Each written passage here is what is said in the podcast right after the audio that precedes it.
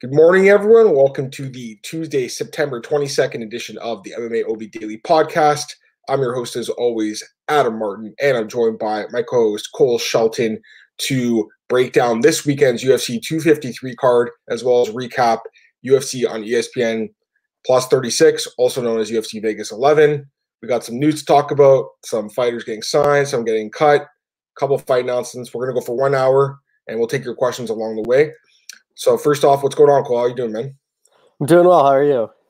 I'm good, man. Doing well. Um, just you know, been busy, obviously, with the grind of this, and just watching a lot of other sports. I mean, a lot of these other sports are kind of in the final phase of their seasons, yeah. right? It's kind of like, you know, from March to like what July, I guess, was like a dead period, right? But now it's just like everything's happening at once, so it's good for sports fans like us. Um, it's been pretty busy, but it's uh, it's definitely good. But like I said, man, this card coming up this weekend, this is a good card. I mean, it's not it's not the best pay per view I've ever seen. Definitely not the best of the year, I don't think either. But it's a solid card. Two title fights, and then we have obviously have the one uh, from this past weekend to recap where we actually both did pretty good in our picks. Yeah.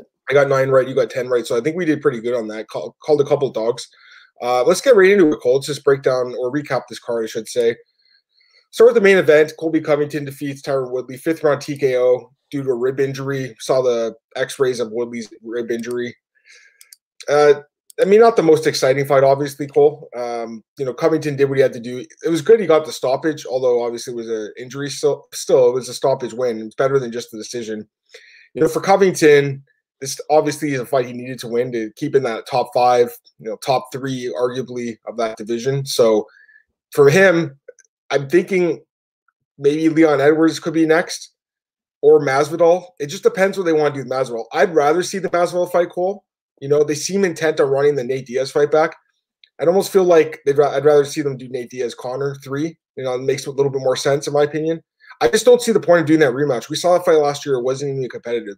To me, I'd rather see Masvidal Covington get that that fight, or or Edwards Covington. Um, and then also, I guess you have Stephen Thompson in that mix, kind of. Not he's a little bit outside the picture there, but that's pretty much the top five. Then you got obviously Burns and Usman, so you kind of mix and match with those guys, Cole. But what are you thinking for Colby next? What would you do if you had to uh, pick uh, his next fight? I think it's really two options. I think it's either he waits to fight the winner of Usman Burns or he fights Masvidal. I have no interest in seeing the Diaz rematch. Even a lot of my friends that were over that night to watch that fight have even texted me when they found out like Diaz. They're like, "Why is this happening? Like the first fight wasn't close." So I don't even think it's going to be that big of a fight because like a lot of my friends are casual friends. I can only tell if the fight's going to be big just by them texting me like, "Oh, can we watch that at your house?" And they're already doing that for this Saturday. They did it like two weeks ago when it costed out. Sounded like they're really excited for this fight, but Diaz Masvidal too. Like none of them were excited for it. They're like, it's just gonna be the same result. Why would we watch that again? So I think you honestly pull the plug on that. Do Masvidal Covington. Masvidal Covington to me is honestly a bigger fight. It's you could even I think you could headline pay per view with that. Not have a non title fight just because is a big star. Covington knows how to sell a fight. That would be a, a ton of trash talk, a ton of good media out of them. Like if you had Diaz to two headline a pay per view, I don't see why you couldn't have Masvidal Covington headline one. Yeah, I'm I'm with you on that one. As far as Woodley goes, now Dana White said he wants Woodley to retire. He's lost three straight fights. He's dropped 15 straight rounds. Cole. It's not just he's losing his fights; he's getting shut out in the scorecards. And in this fight, he got finished and broke his rib. He's also 38 years old clearly not the same guy he once was. It's just kind of crazy how much he's declined in two years. It was just two years ago, Cole, where he tapped out Darren Till and like I think it was the first round or second round. And I picked Till in that one. I looked like an idiot.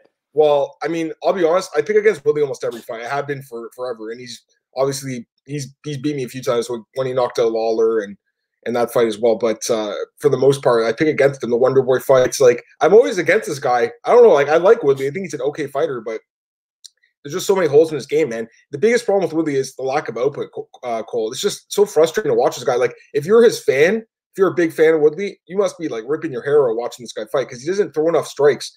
This fight, he was a little bit more aggressive, I think, than maybe the last two fights, but still, Cole, he got dominated in the wrestling, got dominated in the striking.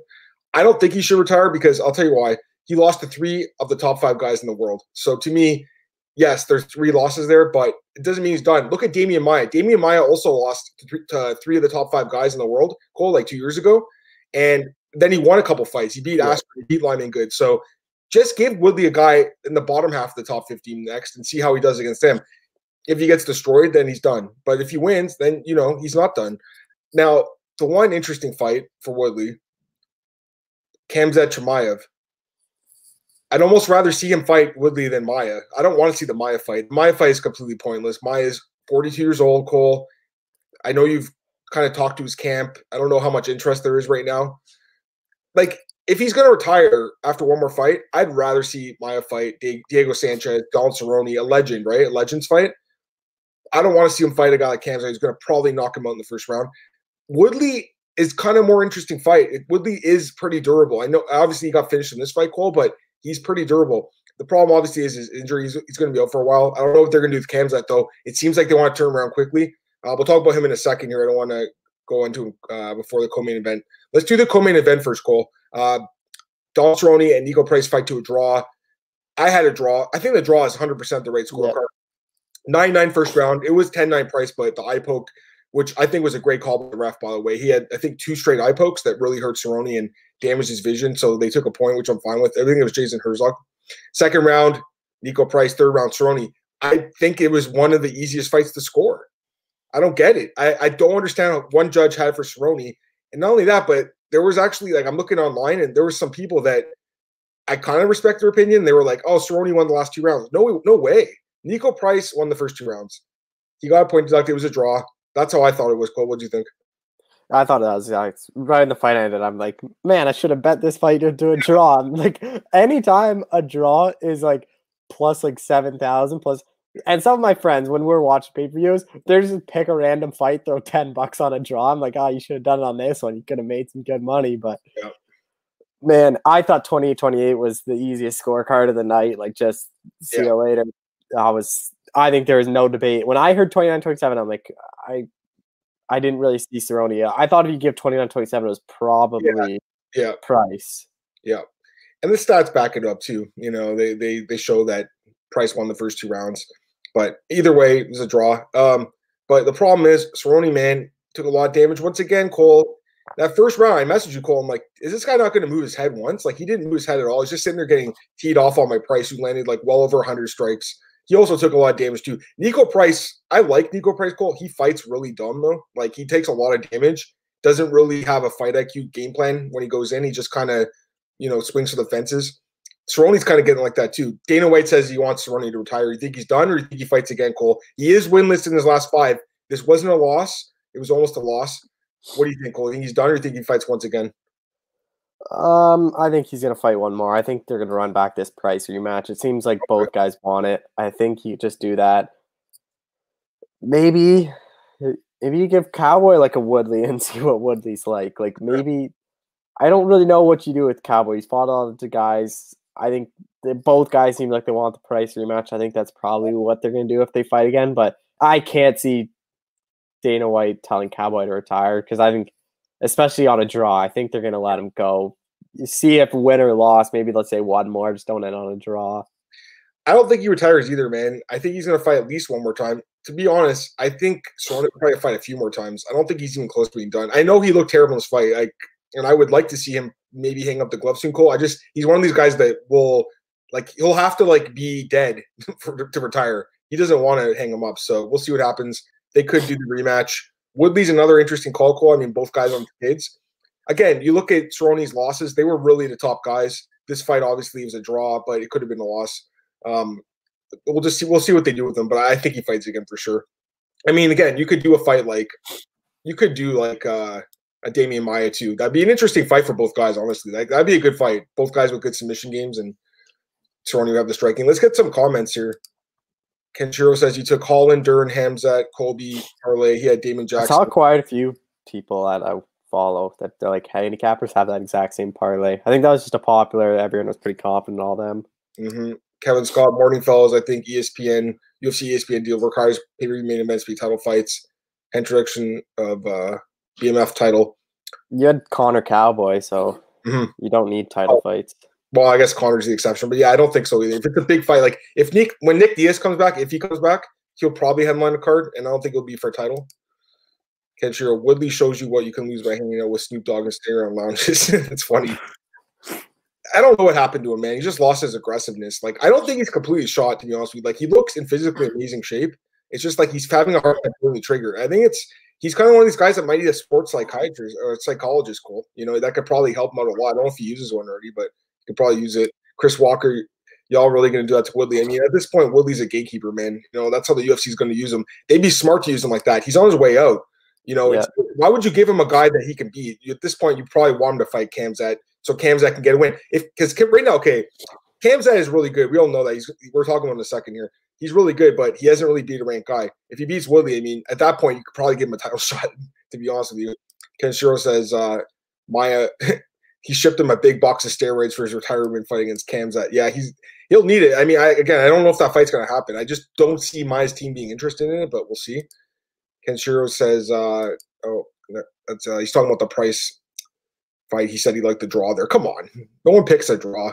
Kevin Scott, Colby's recent wins are all better on paper than they were in reality. Stun Gun, Maia, RDA, Lawler, Woodley, all well past their primes by the Colby. By the time Colby got them, I'm not saying you're wrong, Kevin, because I actually agree with you there. But the thing is, like, at some point, someone has to fight someone. You know, it's unfortunate this fight didn't happen two years ago, but you know, at some point, Father Time's going to hit us all. So it's easy to look back at guys' careers, and like you can do the same thing with guys like legends, like Chuck Liddell or Shogun, and guys like that. You look back at their careers, you're like, oh, this guy wasn't that good, but at the time they beat them, I mean, it's different, right? So I know you're saying, hmm. Kevin, but I don't think really any of them were like Maia just fought for the belt and was on a big winning streak. Like he had what Masvidal. It's a little easier to look back at it afterwards, you know. Like uh, fight, it was RDA. A- by the time Covington fought RDA, RDA was undefeated at welterweight. Like coming off a win over Robbie Lawler. Like I I, I agree Woodley and Lawler were obviously past their prime, but I think Maia and RDA were still competitive, still top five guys. Yeah, and he says he fought one guy in win streak and has drop broken.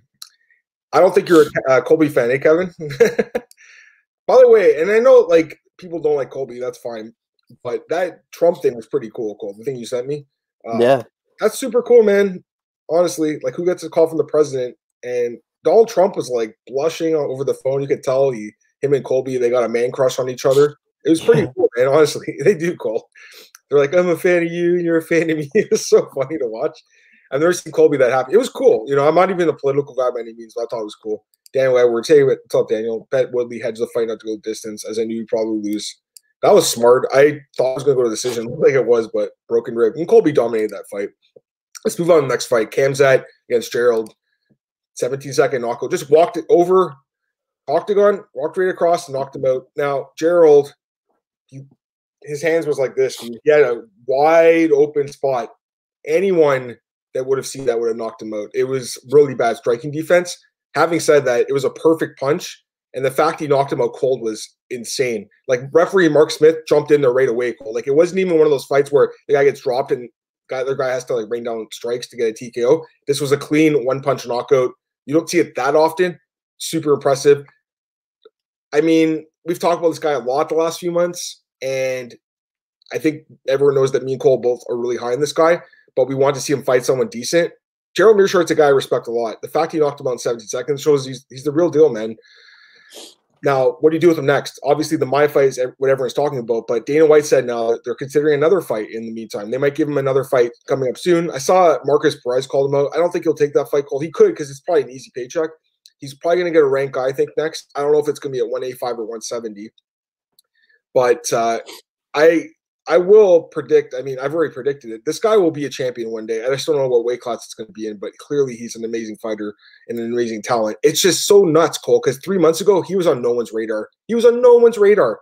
I really hadn't even heard of him until the fight week that week, and I looked at his tape and I was like, "Holy crap, this guy's insane!" Like, there's one where he's choking the guy with the rear naked choke. Remember, Cole? And he spits the mouth guard out. It was yeah. so nuts. And I said it to you. I'm like, Cole, this guy's nuts. Like, who is this guy? And then all of a sudden, you know, he's the biggest star in the sport. So I'm super high on this guy. Uh, I really like him. Cole, give me your thoughts on this matchup, man. Because I know when as soon as the knockout happened, you you messaged me right away, and you're like, "Holy shit!" I don't care to see Maia fight at all. I was yeah. even from the beginning, I didn't want to see it. Like Maia's got one, two fights left. Why is he fighting this guy? Like he should be like he's made it clear he wants Diego Sanchez. Diego Sanchez wants him. Even if Diego Sanchez loses on Saturday against Jake Matthews, I still would rather see Maia versus Diego Sanchez. Like because mm-hmm. Sunday can fight, like Sanchez isn't a guy that gets submitted. Like Michael Chiesa couldn't submit him. Let's see if Demian Maia can. Like it, it's, I don't want to see because if Gilbert Burns knocked out Mhm. Chimaev in the first round, chance or knocked out Maia in the first round, chances are Chimaev's going to knock out Maia in the first round. Oh, like I, I agree completely. Yeah, I mean, I- fact that I have Gilbert Cole and the way he not, got knocked out was so brutal. What are you gonna say? Well, I think I don't know. I might be in a minority of this, but if Chimaev goes to welterweight, I would like to see him versus tenth ranked Vicente Luque.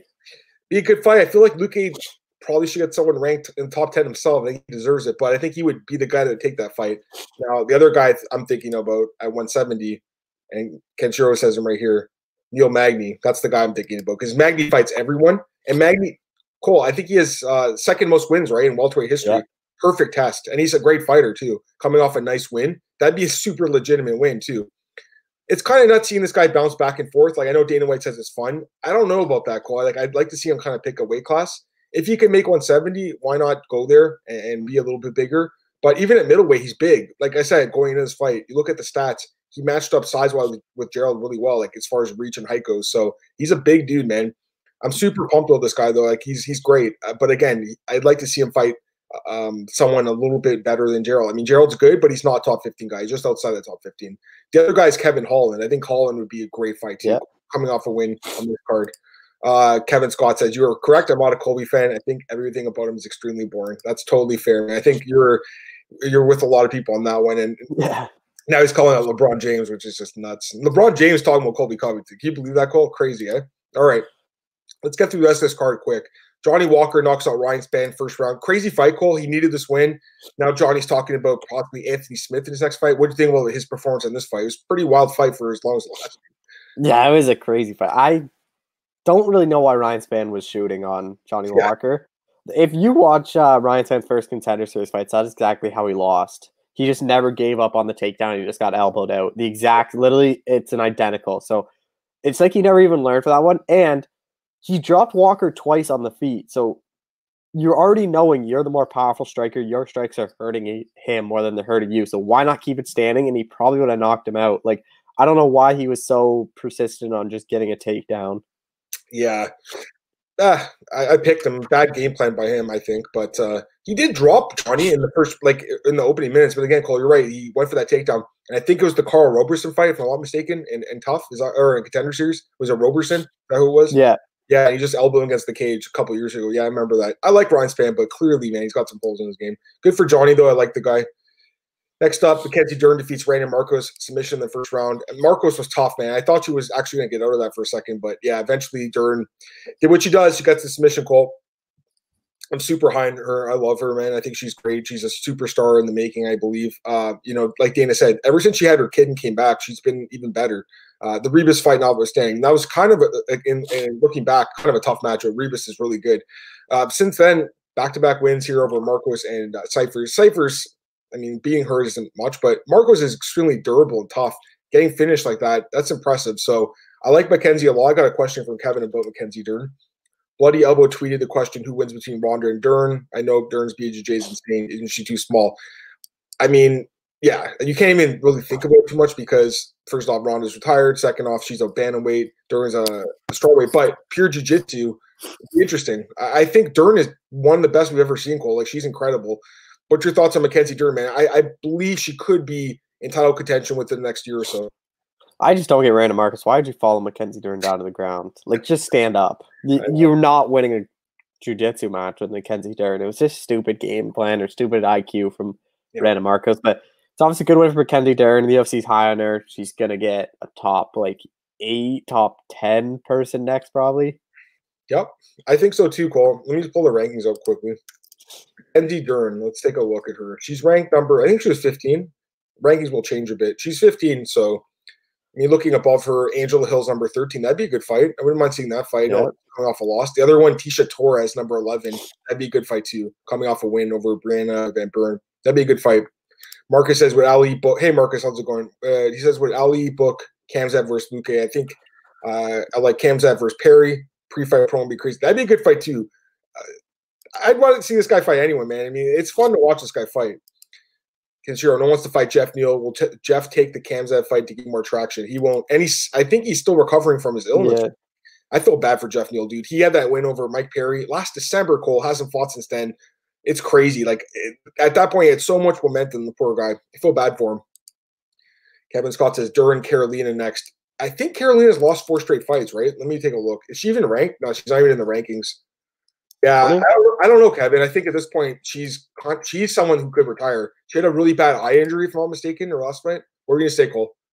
I didn't even know if Karolina was still in the UFC. I Right now, she's lost four straight fights. She might have. That doesn't say she's been released. She might still be on the roster, but I mean, you could do that fight. I have a feeling they'll probably give her like they'll probably match her up against someone like um uh, Karolina against someone like Polyana Viana or whatever, like from a few weeks ago. Someone like that, like who's not ranked yet, but who could jump in there. That's what I'm thinking. Marcus says, uh, if I was managing the Edwards, I would target Khamzat since he has a hard time getting top contender. Being Khamzat would help his stock go up. I don't know about that, Marcus. First off, Leon's ranked number three. He's ranked number yeah. three. At this point, though, I agree he does need the fight. He hasn't fought since last July, Cole. And I know he had the fight with Woodley pulled out. I feel bad for him. It's crazy, right? That fight was supposed to happen in March. Edwards has not fought since then. I know there's some issues with travel restrictions and, and stuff like that. He needs to fight now. He needs to fight before this year's up. If he doesn't fight this year, it's a huge travesty, in my opinion. They got to get him a fight. How does he not have a fight booked yet? It's crazy to think because every press conference, they ask Dana White, what's up with Leon Edwards? Oh, we're talking to him right now. He's been saying that for like three months, Cole. Get the guy a fight. He needs a fight. Colby, Stephen Thompson, Masvidal, any of those guys make sense. Let's go through the rest of the card quick. Well, sorry, I, I, know I'm talking a lot here, but this was a good card, guys. It was, you know, there was a lot to talk about, so we'll get through the rest of it quick. Kevin Holland next up defeats uh, Darren Stewart. Split decision. I thought that was the right scorecard. I, I believe Cole also scored a 29 yeah. It was a close fight, though. Um, David Dvorak defeats Jordan Espinosa. Unanimous decision. I can't remember if he closes a dog or not, but the odds were like a pick 'em all week. This guy's really good he'll he won't be a pick in his next fight. Call I doubt it. After a 15 fight win streak, I think people will finally start to see how good this guy is. Uh, big upset here. Damon Jackson defeats Mirsad Bektic. The question is not about Damon Jackson, but Mirsad. Does he get caught after this? I'm pretty sure he will. Right? Three straight losses. Cole. That's it.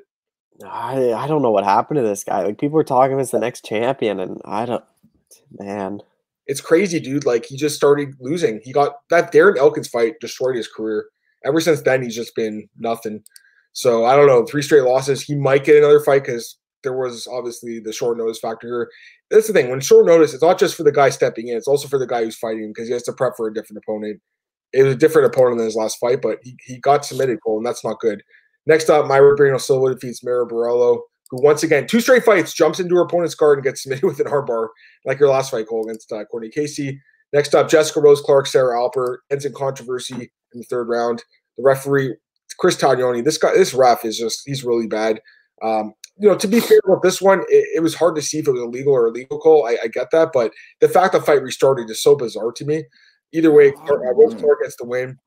After Cole, she goes on Twitter and said she has 17 bucks in her bank account. Now, that's not good, but at the same time, you know, people are saying, "Why aren't you better with your money and stuff like that?" It's tough, man. You got to realize as a fighter, like it's not just you, like you get your purse, but you have to pay your manager you got to pay taxes. Like there's, and she's an Australian citizen, right? He probably pays even more taxes. Yeah. So it's it's brutal. I don't think she makes that much, anyways. So you got to have a little bit of compassion for someone like her who's out there putting on good fights. And I didn't think she was a bonus Cole, but you know, I obviously it would have been good for her. I know you want to talk about this fight, Cole. Darrick Minner taps out your boy TJ Laramie in the first round. What kind of bad fight was this, Cole? What the hell was going on here with TJ Laramie? You one thing your opponent's good at. You dive into his guillotine. What the heck?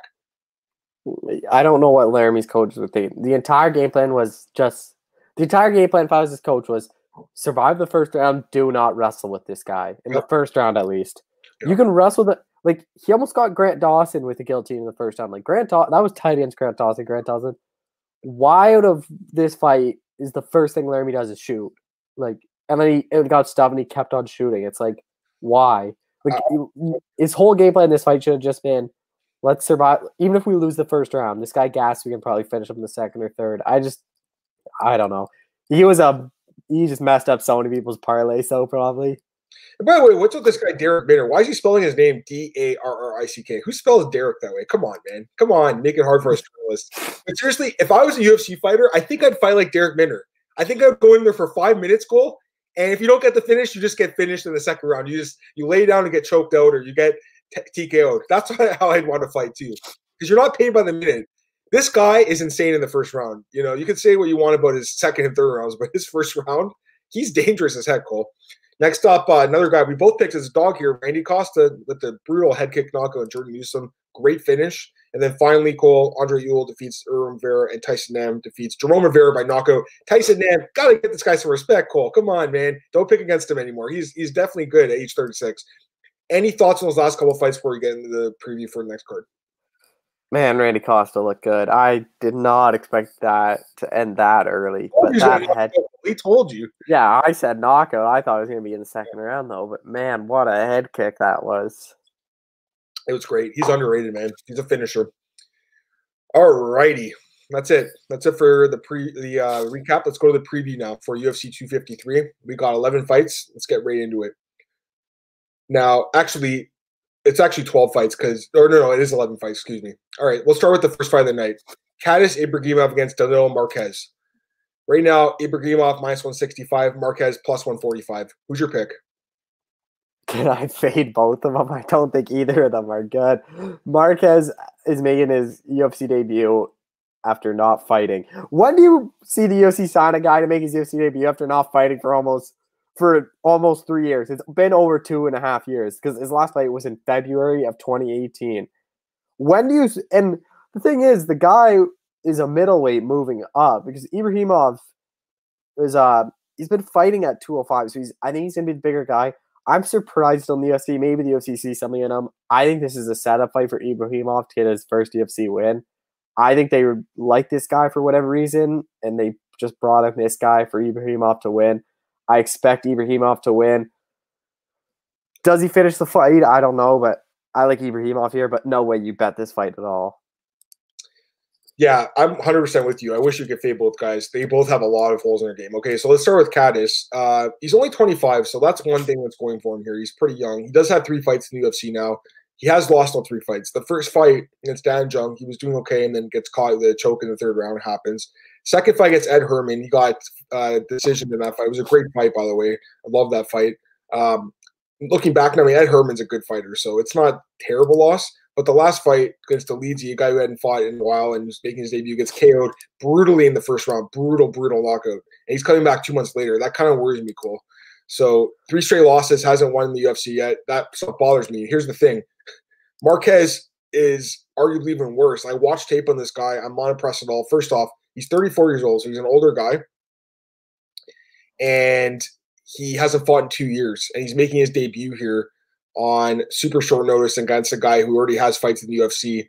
I did watch tape on this guy and I wasn't impressed, man. Uh, the fight was against the, this Telez guy in Thunder fight, this uh, Brazilian promotion. He got brutally knocked out, looked really stiff on the feet. And even in his wins, he didn't look that great either. Like the guys he's fighting were terrible. That's I think why he won. Like the, I was showing Cole this one guy last name. His name's Mark Polomeno. Look at this guy. Hold on. Let me see if I can pull this up here. I'm gonna try pulling this up on the screen here. Share screen. Let's see if I can get this. Let's see if this works. Does this work? Is that working? Yeah. Check out this guy Cole. 0 and 21. and they call him bad boy. He's 0 21. Like, look at this guy. He's all first round finishes against him, man. He's he's not good. So that was his best win. So to me, this guy, I don't know. There's just a lot that I don't like about him. So the thing is, Ibragimov's the guy that I just don't really like either. Got to pick someone. I'm going to pick Ibragimov just because he has experience in the UFC. He's not great though. Here's a good question here from Claudio. Adam and Cole, you guys actually profit gambling in UFC. I feel like it's difficult to turn a profit. It is, man. It's hard to turn a profit in any sports betting. Yep. I've been doing this for 10 years now, So, I mean, I, I have a somewhat of a system, I guess. You got to really pick your spots, man. You got to pick fights that are either underdogs or close to pick'ems. I don't re- recommend generally betting on juice because that's where you get screwed up. When a big favorite loses, you could hurt your bankroll. So, yes, I mean, it's not like it's my full time job. That's why I'm a writer. That's what I'm good at, you know. But this is definitely something that I like to do on the side. It's fun. I've been doing it for a long time. All right, next up, Cole. We got Jeff Hughes against Juan Espino, your boy, making his return to the octagon. Right now, we got Espino minus 280, Hughes plus 240. Who's your pick? I hate these odds for these fight. I don't know why they're so lopsided. We haven't seen Juan Espino in since November of 2018, so almost two years.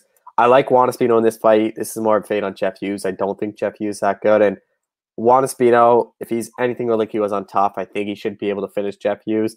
On top, he was really good. He was like he uh, dropped Maurice Greene and then submitted him in the first round. Submitted Justin Frazier, beat Ben Sosoli. Like he looked good. and normally on TUF you don't beat that good of guys, but Ben Sicilian and Maurice Greene aren't bad win or aren't like Maurice Greene was a top 15 guy earlier this or last year before he lost to Pavlovich. So I think Juan Espino can hurt Jeff Hughes, bring him down to the ground, choke him out, but there's no way I can lay that kind of money minus 280 on a guy that hasn't fought in nearly two years.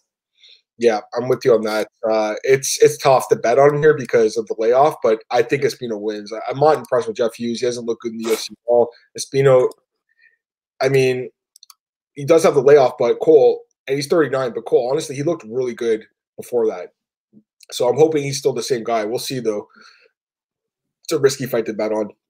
But I think probably does get the fight to the ground finish as Jeff Hughes. That's kind of how I'm thinking. It's a heavyweight fight. I don't see it going the full three rounds. Uh, Claudio is asking, can you give us a best bet? You know, I usually give out bets during the show. I'll, I'll say guys that I think have good value. Like last week, I was like, go on Dvorak. He's a guy with a lot of value. So kind of just pay attention during during the card here. I didn't really think about one specific guy. And usually I like to with at least two bets because if the first one loses, at least I like to have something that could, you know, salvage my night. Although when you lose them both, that's not good. It happens though. All right, next up we have a light heavyweight bout. William Knight against Aleksa Camur. Camur minus 170, Knight plus 150. Who's your pick? This fight honestly might be one of the hardest for me to call. It's such a I just don't know where either guy is really at. Like Aleksa Camur obviously already has the UFC experience. He beat Justin Ledet. I don't think he looked too impressive in that. But William Knight, he has some holes. Like Cody Brundage, when he got him down to the ground, had a lot of success. You could have argued a couple more punches, probably could have ground pounded him out. I'm gonna go to Aleksa Camur here. I just like his size. Uh, like he has a two inch reach advantage. He just he fights a he's a main training partner Stipe Miocic, which obviously can only help you. And Knight's obviously turning around quickly, so you have to wonder what like he's probably in good shape because he just fought, but I don't know. This fight's such toss up again. It's not a fight I'd particularly like to bet just because it's a UFC newcomer versus guy that only has one UFC fight. I like Cameron. I think he can uh, just avoid that power hand William Knight in the first round. Just gas him out and probably get a maybe a late finish or probably a decision, similar to what he did Justin Ledet. I don't know. We'll see. I I think you're underselling Knight's gas tank a bit. He has a couple three round finishes. So I, I, think that he got a decent gas tank. There's only losses to uh. I mean, it's not a bad loss. You know, for me, this is a tough fight to call too because I'm pretty high on both guys. Aleksa Camur's young, 24. Like you said, trains with Stipe, got a lot of finishes, has that experience. Didn't love the dead fight by any means, but you know, it was his first fight in the UFC. That was earlier this year, so it has been an eight month layoff, nine month layoff, but it hasn't been like two years like like that guy in the first fight. Um, I, am definitely high on him, but I'm high on Knight too, man. Uh, I like William Knight a lot. He's obviously a little bit older, age 32, but a late bloomer to MMA. He's only been fighting pro for two years now. He's looked great, man, and he's knocking everyone out. The last fight, obviously, he had a lot of adversity, but he came back and won. And that fight was only like three weeks ago, so he's fresh. I like William Knight here's a dog, man. I like Knight. Give me him plus 150. I do think he probably wins this fight by knockout. That's how I'm looking at it. But you know, it's going to be an interesting fight. I just think there's value on it plus 150 because I think it's a pick 'em fight. So I'll take the dog at plus 150. Next up, this fight. Okay, this is the fight I'm really looking forward to, Cole, because I was showing the tape on this guy last night. He's nuts. You got Shane Young against Ludovit Klein. And, you know, we got really close odds. Shane Young minus 130, Klein plus 110. Give me your pick. I actually like uh, Ludovit Klein here. Just Shane Young's a guy that he's obviously he's only lost the UFC's Alexander Volkanovski, but his two wins are Austin Arnett and Rolando Dy. I don't think either of them are in the UFC hasn't fought since February 2019. He doesn't even really have that many good wins. Like I guess Rodolfo Marquez is all right, but when he gets a big step up, even on the regional scenes like an Adrian Rodriguez, Damian Brown, Guan Wong, he loses. His big step up in the UFC was Alexander Volkanovski. Lost. Klein's a guy that has a lot of finishing power. I know he's taking this fight on relative short notice. I actually don't like this matchup for Young. I was picking Shane Young against Nate Landwehr. I just don't think Landwehr's that good, but this is a tough matchup. Klein's a lot of knock power. He has a good gas tank. He goes late into fights. He has fights that have gone into the fourth round. I like Klein. I think he can be the first guy to uh, finish Shane Young here. I think he can knock him out. This is a great fight. Actually, this is my pick for sleeper fight of the night because I think this is going to be a stand-up war. Both these guys are really good fighters. Shane Young, I've been kind of underrating him in the UFC, but he's looked good. Two straight wins and his output's insane. You look at his, uh, strike stats; it, he lands over six strikes, six significant strikes per minute. His last two fights, he's landed over 100 strikes against his opponent. So the guy is an absolute beast on the feet. Does have some holes, obviously, with his grappling, as we saw in the Volkanovski fight. But overall, the guy's a really good fighter. Now, here's the thing: I didn't know anything about Klein at all. I'd never heard about this guy until like a couple days ago. Last day I'm looking at taping him, type his name up on YouTube. See a head kick knockout. I'm like, holy shit. To Cole. I'm like, holy shit. And I look back at his record. I'm like, whoa, he had two straight head kick knockouts. I watched the other head kick knockout. I'm like, holy shit. Then I look at his record and realize during his recent win streak, he actually has three head kick knockouts, Cole. And I watched all three of them. The guy has an insane head kick. Go watch tape on this guy. Type him in. Ludovit Klein. Go to YouTube. Watch this guy's last couple fights. His head kick's insane. That last one, Cole, holy smokes. That poor guy. And I like this guy, man. He's got a good gas tank. He's got good defensive wrestling, and he's got crazy knockout power. He has a lot of um, experience going later in the fights too, Cole, which I like as well. I like Ludovit Klein here, man. I think he knocks out Shane Young too, Cole. So let me take a look at that. What's the odds on that? Ludovit Klein inside distance, only plus 185. Okay. The sports book, okay, obviously the bookies watch the tape too because they can tell this guy's good. That's why the line's so close right now. Give me Ludovit Klein by knockout, Cole. That's my one of my dog picks of the night. So I think we both agree on that. Generally, when Cole and me uh, both agree on a dog, we're pretty good with our winning percentage. All right, next up, we got a welterweight bout. Diego Sanchez against Jake Matthews. Biggest line of the night here, Cole. Jake Matthews minus 750. Diego Sanchez plus plus 525. I want you to talk about this fight in the line because last night you said kind of an interesting uh, note on the line, Cole, and Diego's past couple lines. Now, give me your thoughts on it, Cole. It's just such a stupid line. Like Jake Matthews is a bigger favorite than what Michael Chiesa was. If Michael Chiesa and Jake Matthews fought, Michael Chiesa is a what four to one, three fifty favorite. Like it makes no sense.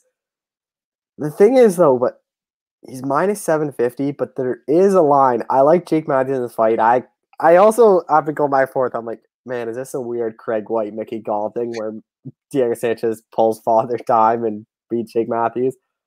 I think Matthews can get it done. But a line I actually like is fight goes the distance is minus 160 or Matthews by decision is minus 115. Diego Sanchez is a guy that doesn't get finished. Like Michael Chiesa couldn't finish him. Uh, like Matt Brown finished him, Al Iaquinta. But since moving up, like he, he takes a lot of damage. Like Michel Pereira landed some good shots and kept moving forward. Like at welterweight, it seems like his chin is a lot better. Jake Matthews is a guy that does not finish, guys. You look at his fights: Emil Weber Meek, decision. Rostam Akot, decision. He also got a submission over Anzai. Li Jingliang, decision. Bo, uh, Bojan Velicic, decision. Like all his fights in the UFC are decision. So I think that's kind of a way if you like this fight. Matthews by decision minus 115 or fight goes distance minus 116, just in case Sanchez pulls off some Hail Mary. But I think that's kind of way you have to look at betting this fight. Yeah, you got to pick Matthews, I think, here, but the line's terrible. I would not bet on Jake Matthews at this price. I honestly wouldn't be shocked if Diego was able to wrestle him. Like maybe Jake wins the first round and then Diego wins the next two, just by wrestling this guy, pushing against the fence, making it dirty. Diego's got some wins in his last few fights that surprised me too. Um, but at the same time, I mean, Jake Matthews, obviously, the biggest difference in this fight, Cole, is the age. As you know, Diego Sanchez right now, what is he, 38? 38, and Jake's 25, if I'm not mistaken. 26 now. So Jake's been the guy who's he was in the UFC 19. He's been kind of being groomed for something like this. It feels like every time he fights a big name opponent, he loses Cole, which does kind of worry me a little bit, but I still have to pick him here. Just the age, like I said, and the size too. He should be a lot bigger in this fight. So give me uh, Jake Matthews. Does he get the finish not? The question. I don't know. I'm, I'm thinking maybe Diego's able to pop it out, Cole. I mean, he's pretty durable, you know. He's never been submitted, I don't believe either, which is why that my fight really makes sense. But yeah, I mean, maybe Jake takes him down, beats him up TKO. I don't see him getting submitted, but I'm looking at you know Matthews by decision minus 115. That's kind of how I'm looking at it, Cole. I, I, think he probably grinds it out, just wins the decision. All right, next up, we got a lightweight bout. Brad Riddell against Alex Da Silva. I'm a little surprised by this matchup, Cole. I thought Riddell deserved a much higher ranked opponent. Right now, we have Riddell minus 330, so Da Silva plus 270. Who's your pick?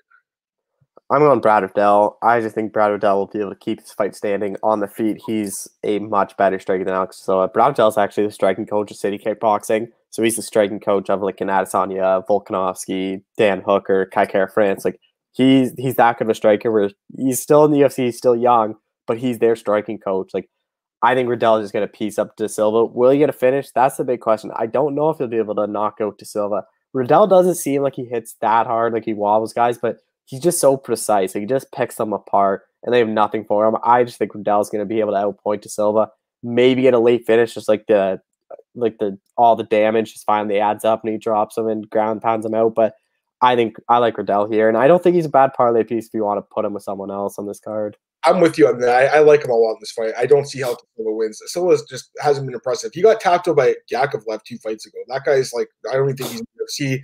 Last Vegas Vargas, that was over a year ago. He didn't win the fight, but not that impressive. You look at his wins, his his resume, like his record's 21 and 2, so it's nice. But you look at the resume, the quality wins is pretty lackluster, in my opinion. You know, Riddell's coming off a really good win over Mustafa, was a good fighter, and the Mullarkey fight was one of the best fights of 2019. I know Mullarkey's not like a household name, but that was a pretty tough fight. He also has a knock win over Kenan Song, who's doing pretty good in the UFC. So I like Brad Riddell a lot. I'm with you, Cole. I mean, uh, like I said earlier in the show, you got to be careful about just blindly parlaying juice. But in this case, I really don't see too much of a path to victory for Silva. Give me Brad Riddell. Question is, does he finish or does he get a decision? I'm kind of feeling like he gets a finish in this fight, Cole. Give me Brad Riddell. I think he probably knocks this guy out.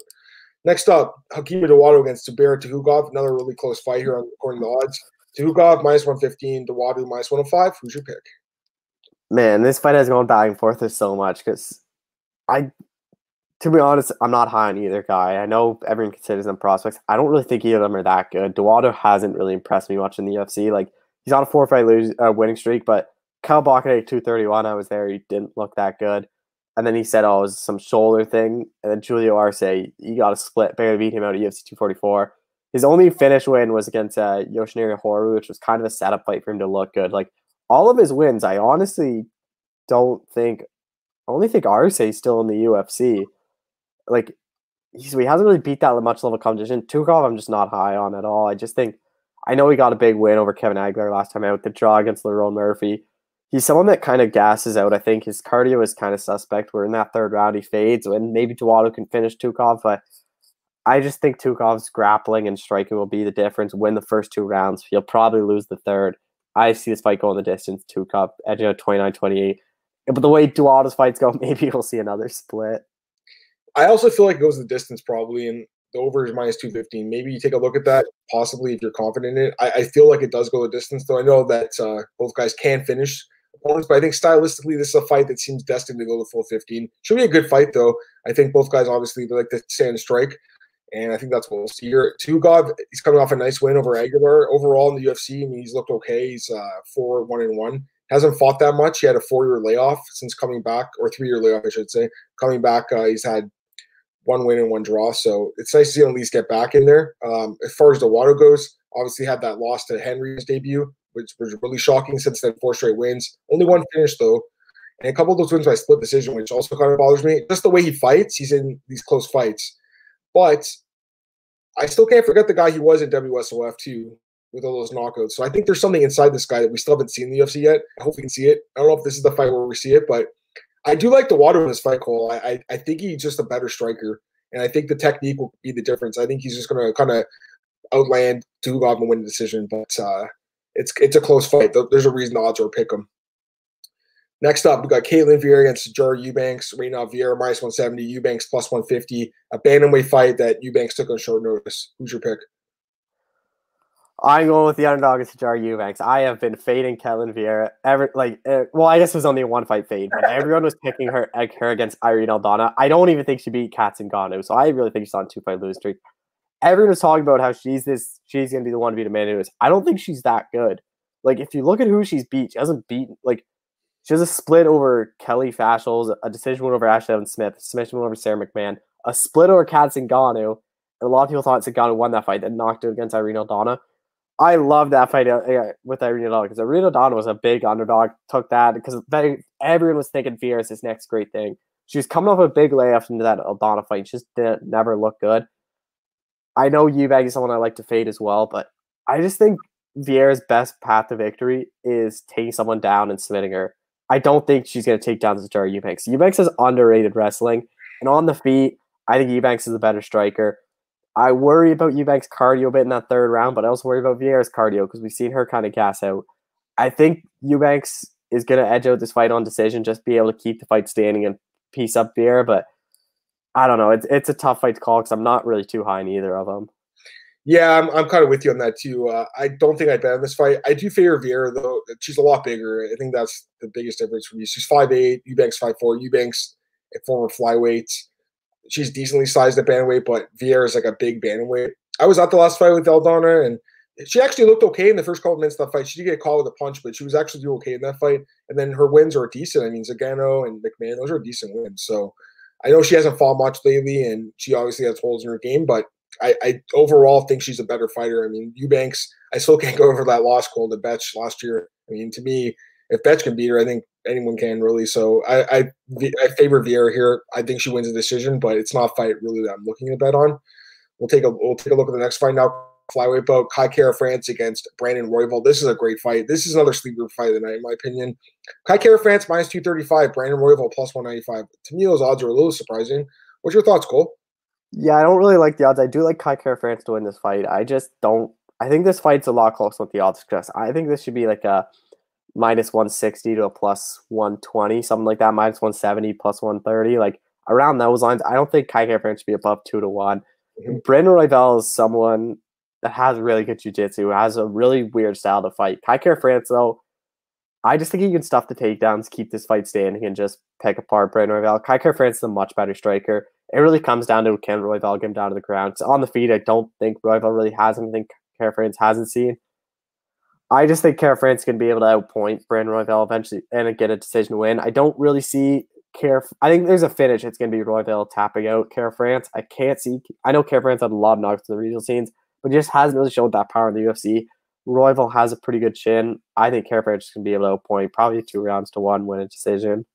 Yeah, this is a great fight. Like I said, it could win fight of the night. Um, I'm pretty high on both guys. I got to be honest. Kai Kara France has been a really good fighter, underrated for a while. UFC record four and one. The one loss to Moreno, super close fights. Overall, I mean, he's he's won uh, nine of his last ten fights, so he's on a hot streak right now. He's good, man. Good striking, good takedown defense. He's just a solid flyweight. He's like a legitimate top ten guy. I don't think he's a top five guy, but he's a top ten guy for sure. Having said that, Brandon Royval, there's a lot to like about this kid, man. First off, the fight with Tim Elliott, I picked him there as an underdog that was a nice bet because Tim Elliott is a good fighter, but he has a lot of holes in his submission defense. And as soon as that fight hit the ground, Cole, it was a, chess match that Royval eventually won. We saw how good his ground game is, Cole. His last three wins, Cole, by submission. He's got a really good ground game. Here's other things to like about Brandon Royval. Five foot nine compared to five foot four for Kai Kara France. 70 inch reach compared to 66 inch for Kara France. So there's a lot of things to like about him in this fight. Not to mention the odds, plus 195. This is a pick 'em fight. I'm taking plus 195 on Brandon Royval. Cole, give me a dog here, man. Give me Brandon Royval. I think he wins this fight, and I think he can get a submission. Maybe not, maybe not, uh, and wins a decision. But I, I, like him at plus 195. I do think he wins this fight. I think the odds are a little whack, to be honest with you. I, I like Kara France too, but the odds quote should be a lot closer, like you said. All right, co-main event: Dominick Reyes against Jan Blachowicz for the UFC Light Heavyweight Championship. Wow, love this fight. Dominick Reyes minus 275. Jan Blachowicz plus 235. Who wins the UFC light heavyweight title? Man, I don't get the. This is such a close fight than the odds. Like Jan Blachowicz gets no respect. Like if you look, ever since he lost to Patrick Cummins, Devin Clark underdog one, Jared Cannonier underdog one, Jimmy Manuwa underdog one, Nikita Krylov underdog one, Thiago Santos is a pick uh, or a slight underdog. He lost. Luke Rockhold underdog one. Jacare Souza is the only time he's been favored in his past, I think, eight nine fight and then Corey Anderson was an underdog. This guy wins as an underdog. I don't know why people still aren't putting respect on him. Dominick Reyes is a good fighter. I didn't think he beat Jon Jones. I'm probably the minority with that. I thought he lost three, four, five. And he's someone I'm still not that too high on. I don't I don't think he beat Volkan Oezdemir. I thought Volkan Oezdemir beat him. If you look at his record, Chris Weidman, that was Chris Weidman had no business being in that fight. Jared Cannonier is also a good win. Ovince St. Preux, it says decision. I think he knocked him out. This is such a close fight, but I'm actually going with the underdog Jan Blachowicz. I think I think Reyes isn't. I think he's overlooking Jan too much. I think he's putting no respect on him. He just already thinks he's self as the champion. I don't really think he thinks Jan is that dangerous. I think he, Reyes is going to try to close distance, come in, and Jan just going to meet him with that legendary Polish power of the left hook and drop Dominick Reyes and knock him out. I think he finished his race in the third or fourth round. Did you interview him or no? You interviewed him? Jan, yeah. Yeah, yeah, yeah. The Polish power, right? You know what, Cole? I'm with you in that the odds seem a little long to me. Jan needs more respect because, like Cole said, he's always an underdog and he's been pulling it off. Now, I can see why he's the dog. He's obviously a lot older here. He's 37 years old compared to Reyes, who's only 30. Reyes also uh, is a little bit taller too, which should help a bit. The reach is very similar. Um, Reyes to most people is probably undefeated. The last fight of Jon Jones, I thought he won that fight. I've been super impressed with him in the UFC. He's been pretty much finishing everyone. Obviously, the, the Volkan fight was very competitive. Arguably lost that fight, but the Jones fight, I thought he won. And to beat Jon Jones is super impressive, in my opinion. And I, there's no reason for me to fade him. I, I think this guy is really good. I, I, just I love watching him fight. Great striking, and he has a ground game too that we don't see. But Jan, the improvements this guy's made has been incredible, and it's it's been nice because I picked him as a dog a couple times, like against Luke Rockhold, knocked him out. He was a big underdog in that fight, Cole. So it's nice to get plus money on him, and uh, I think he'll be a popular underdog bet this weekend. And he absolutely can win this fight because Jan is a beast, and Jan is good everywhere. Jan has a good striking. Jan has good grappling. He might be the better grappler. He probably is actually Cole. So if the fight goes to the ground, I think I'd probably favor Jan, but I think it stays on the feet, and I just like Reyes's volume and his power a little bit more. So give me Reyes. I think he wins the decision, call. I think it's going to go full five. It's going to be a great fight, but I don't like the odds. I don't like the minus 275. So to me, it's probably dog or pass when it comes to the odds. And I'm just looking at some comments here. I will get the other comments I missed, guys. Give me a minute. Um, but uh, Marcus Leslie likes dog money on Jan. And D8 D44H99 is a hilarious picture. I agree with Cole. Reyes has an ego, underestimate Jan. He does have an ego, but I think if you beat Jon Jones, you probably have an eagle, though I guess on paper he didn't. Either way, Cole, I can't wait for this fight. Great fight. All right, main event, Cole. Israel Adesanya against Paulo Costa, UFC middleweight championship on the line. Israel Adesanya minus 170, Paulo Costa plus 150. Who's your pick? Man, I actually think I'm in the minority. I don't think this is going to be that close of a fight. I think Israel Adesanya just picks apart Paulo Costa for just the entire fight. I honestly think Adesanya's going to knock out Paulo Costa. That's even more of a take that a lot of people don't think. I think uh, Costa probably has one round to knock out Adesanya, but Adesanya's footwork is so good. I think Costa's going to throw those big bombs. Adesanya is not going to be there. Hits him with a left or a right, and then just just really picks apart Paulo Costa. I also question Paulo Costa's gas tank. He looked a bit tired against Yoel Romero in three rounds. Can he go five? That's a big question. I think he's going to go for the knockout. Probably gas himself out. And Adesanya's going to eventually knock him out in the fourth or fifth round. Yeah, I'm looking forward to this fight a lot. I think you're selling Costa a little short. The guy's undefeated, and he has looked incredible in the UFC. Look at his uh, his wins. The Romero fight was really impressive. The way he just beat Romero. I know Romero's older guy, but he just man, he looked good in that fight. And then the Uriah Hall win, Johny Hendricks, Bamgbose, McLellan. I mean, those guys aren't great, but the way he's finishing everyone's impressive. Um, the guy obviously is a super strong dude. He's got a good gas tank for a guy with that much muscle on his body. It's pretty incredible. And to be honest with you, I found the guy really entertaining too. So I, I like Paulo Costa, man. I think he's good, but I don't think you could pick, pick against Israel Adesanya. You can't. How can you pick against Izzy? Izzy is the man. Izzy is incredible. 19 0. And not only that, he's pretty much dominated everyone he's fought, except for, I guess, Romero. I mean, that fight was pretty close. And, well, I guess for Vettori, too, was close. But mostly Cole, I mean, he's been pretty dominant in his fights. Um, guy's incredible, man. And he's a master of range. He's a master of distance. Here's the other thing. He's got a big reach advantage in this fight. 80 inch reach for Israel Adesanya. He's also six foot four. Paul Costa six one, but only 72 inch reach. Eight inch reach advantage. That will come into play. Paul Costa can win this fight. I think he could knock Izzy. Izzy has been KO'd in, in glory, so we have seen him get KO'd. But to me, Paul Costa doesn't win the first round. He wins this fight, Cole. My pick's Israel Adesanya. I think he wins the decision. I think he grinds this fight out and, and outpoints Costa. Looking at the odds, Cole, I mean, I don't. Okay, I do like him in this fight, but at the same time, about this prop, Cole, over two and a half rounds minus one three. I'd almost rather bet. I actually was to mention I think, that. I don't think this fight ends early. How is it two and a half? It should be set at three or four and a half. I'm surprised it's set at two and a half. So to me, there's value on that. I mean, there could be an early finish. I could be wrong, but I think Izzy wins the decision here, guys. And even if he doesn't, I don't think Costa puts him on it. It could be like a tough fight. Costa could land something early and then, you know, it could go a few rounds. Uh, but I think, you know, two and a half rounds not bad. Also, Izzy by decision is plus 334. That's another one to look at. We'll see. I don't think Costa's five, right? So it's interesting. We'll see. D8, D44H99, Costa's Church on Instagram hilarious. He's the man. He's hilarious on Instagram. Eh, eh, you know, we don't really see undefeated guys fight each other for belts very often, so it's a pretty rare matchup in that case. I'm looking forward to it. Overall, I mean, it's a pretty good card. Like I said, not the best pay per view of the year. There's some better ones, but it's pretty solid. There's just a few other things I want to talk with you, with you, Cole. A few pieces of news. We only got like five minutes left. give me your thoughts on Michael Chandler's time the OC. I wasn't able to get to it last week. Who do you think he fights in his debut? Right now, he's set for a backup spot, which is really bizarre to me. I, I don't understand that at all. I think he should just be booked for a fight. Who do you think he's going to fight?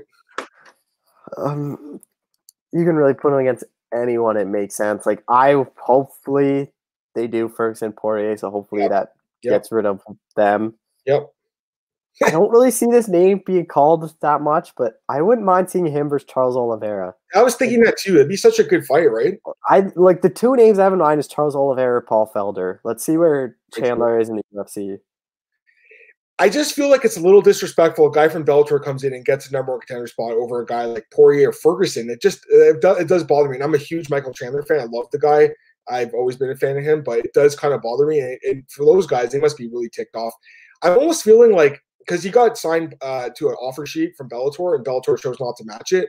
I almost feel like they throw like threw poison pills into that contract like this. Like Bellator had to match the fact he could he had to be a backup for a title fight. Like there's stuff in contracts that are like that. that or pay per view money where Bellator has nothing. Exactly. So there's stuff like that that for sure maybe came into play as well. We're not really aware about because how often? Okay, first off, how rare is it the guy gets signed and then they put him on the card right away?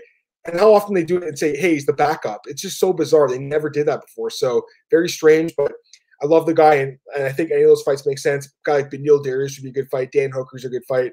The other guy I want to talk about quickly, Cole Conor McGregor. Dana White says he's got a plan for him. You think it's Nate Diaz? You think it's Rory Masvidal? You think it's someone else? What do you think's going on with Conor? Do you think he'll fight again? I think the plan is the winner of Khabib Gaethje. They want this guy oh, in yeah. a title fight. Yeah, I don't think like they're only talking about it now a month before the lightweight title fight. Yeah. I think that Dana White, what McGregor can get any win over anyone, and his next fight can be for the belt if he asks for it. And I think, especially if a, either of those matchups, Gaethje McGregor is a massive fight because Gaethje's not going to shoot on McGregor.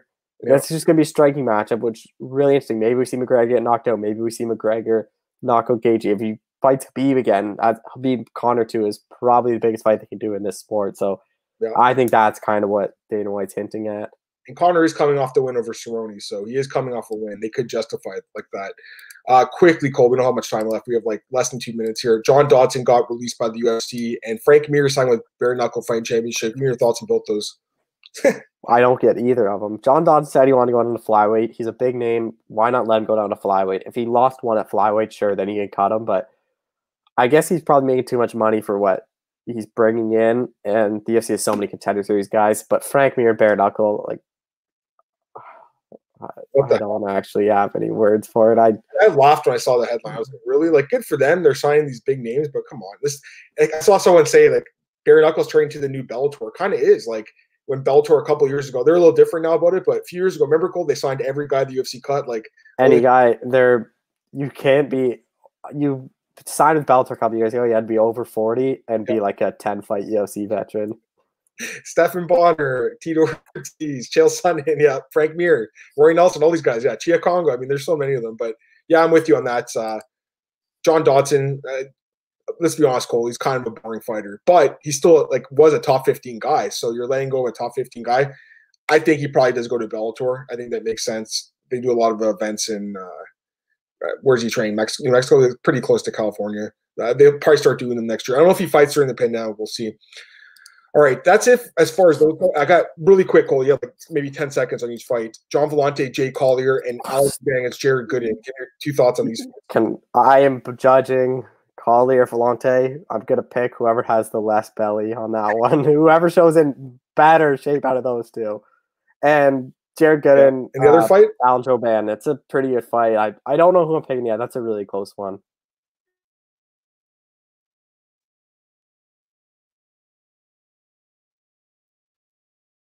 And oh, yeah, there we go. Sorry, guys. Uh, it's like two guys that uh, are like almost me fans. Um, you still there, Cole?